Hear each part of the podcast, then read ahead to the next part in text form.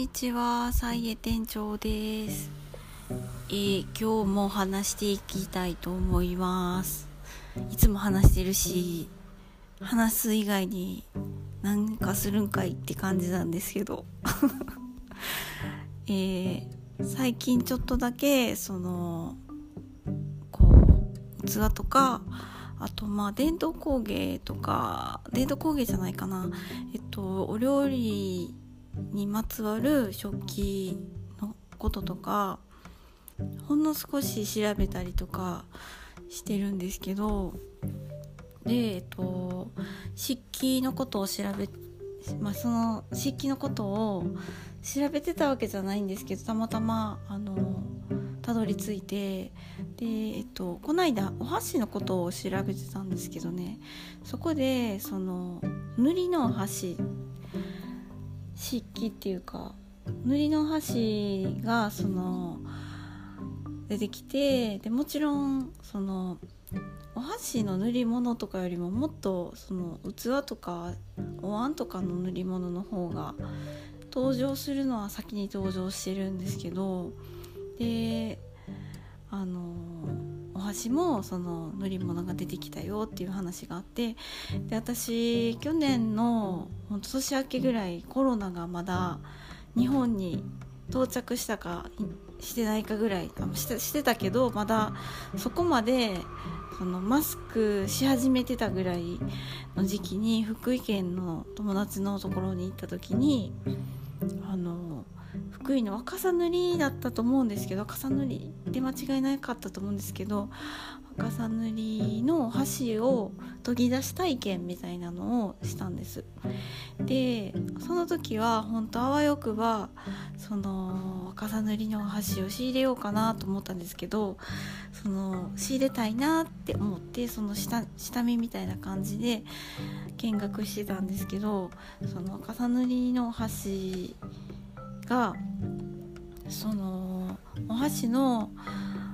こう一番中の生地っていうのかなその木のところにアワビの貝殻をこうアクセサリーとして貼っつけてあってでその上にあの漆がコーティングされていてでその漆をこう、まあ、ヤスリとかで削って水でこう流して削って流してって研ぎ出していってそのあの最終的にそのアワビの貝殻のキラキラしたところをその見せて見せていくちょっとやっぱりちょっと実物見ながら喋ろうと思ってちょっと取り出してるんですけどあのそうですねその貝殻の部分が見えてくるような形で研ぎ出していってであとはねなんかそのアワビの貝殻以外にも卵の殻って言ってたかな。なんかねちょっとそのこう色色が出るようにいろいろなものが混ぜ込まれたものがその漆の下の生地の部分にこう何て言うかな。仕込まれてて。で私たちは研ぎ出し体験なんでそこまでやらないんですけど本当に最後の仕上げのとこしか磨きのとこだけしかやらなかったんですけどそういうねなんか柄が入ってるんですよね。でその体験をしました。で結果そのお箸は素敵なんですけど個人的な感想としては派手なんですよね。めちゃくちゃ派手なんですよ。でなんかかん本当に率直な感想としてはこんな派手な箸か自分たちのこの今のこの部屋とか食卓になんか全然合わないなどういうこうちょっとこう違和感がありすぎるっていうかテンションが違いすぎるなって思ってで若さ塗りはあのこのアワビが特徴だったりその貝殻卵の殻とかがこう中に仕込まれてることが特徴だからそれを抜きにしたらその若さ塗りのお箸と言えないっていうそういう感じになるっぽかったんでその定義がそのねこの装飾なんでってことはその私がもしねその漆のお箸が欲しいなと思ってそのこの装飾は派手だからないやつくださいって言ったらそれはもう重塗りじゃなくなっちゃうというような感じなのかなって思ってずっと保留にしているんですけど。でなんでこんなに派手なんやろうって思った時に思ったんですけどそしたらなんかその漆器っていうもの自体がまあその何て言うかな少なくなってってるっていう話は結構聞いてたんですけど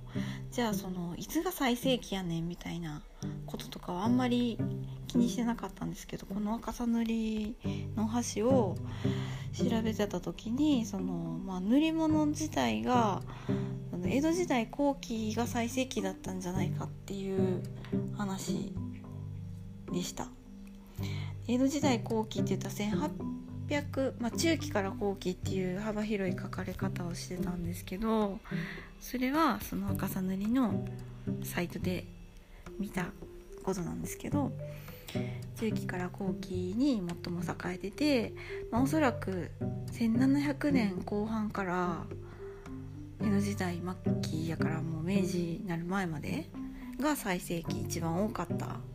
時ってなっててでそれは、えー、参勤交代とかでその、まあ、各地の名産品とかをその江戸に持っていくお土産みたいな感じでいろんな特産品がその地方の各地で作られて、まあ、食べ物もそうだと思うんですけどこういう工芸品とかもそのね自分たち腕振るってなんかプレゼントですよね。プレゼントをこう超絶技巧みたいな感じでいろんなアイデアを出し合って面白い作品を作ってたんだなって思いました。だから派手で豪華絢爛でだから私たちみたいな庶民が使うものじゃそもそもないんかなとちょっと思いながらもでもそうやってその殿様とか大名の人とかまあ金持ち商人の金持ちの人とかに自分たちの地方の特産品を見せる作品展っていうのが何年間に1回3年に1回とかがあるんかなっていう想像してみたんですけどそしたらなんかそれめっちゃ楽しいなってちょっと思ってみたんです。なんかあのそれそんなにこうあの人に見てもらえるんやったら頑張るみたいなって今あんましないような気がしてなんか私はそこにちょっとロマンを感じました。いやもっとやっぱ作品展がないとなんか作品は向上していかへんのかなって思ったりとかまあこれはちょっと今日ふと思ったことなんであんまりこの考えとして練られてないんでぼやぼや喋ってるだけなんですけどだからその今はそういう作品展とか見せら殿様みたいなね権威がないからちょっとそのどっちかって言ったら引き算のデザインが流行ってる？っていうような感じなのかなって思ってみたりとかして。でこのね超絶技巧というか豪華絢爛なあのめちゃくちゃちょっとゴミ屋さんの音鳴ってますけど。超絶技巧のこの工芸品。これは残していくものなのか自分たちが使うように残していくものなのかなんか結構頭の中でハテナハテナってまだ全然あのこれはどうなっていくんやろうみたいな風にちょっと疑問に思ってます。そしてそのせっかく研ぎ出し体験で作ったこのお箸も実はまだ一回も使うことなく、ね、お正月とかに使ったらこう晴れの日のお箸として使ったらいいのかもしれないんですけどその晴れと経営っていうその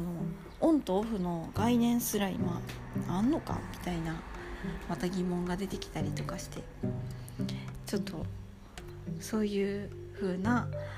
あの作品展っていいなって思った次第です。ということでまたもしかしたら何か思いついた続き話すかもしれないんですけれども今日お聴きいただきありがとうございました。それではさようなら。バイバーイ。あ、バイバーイ。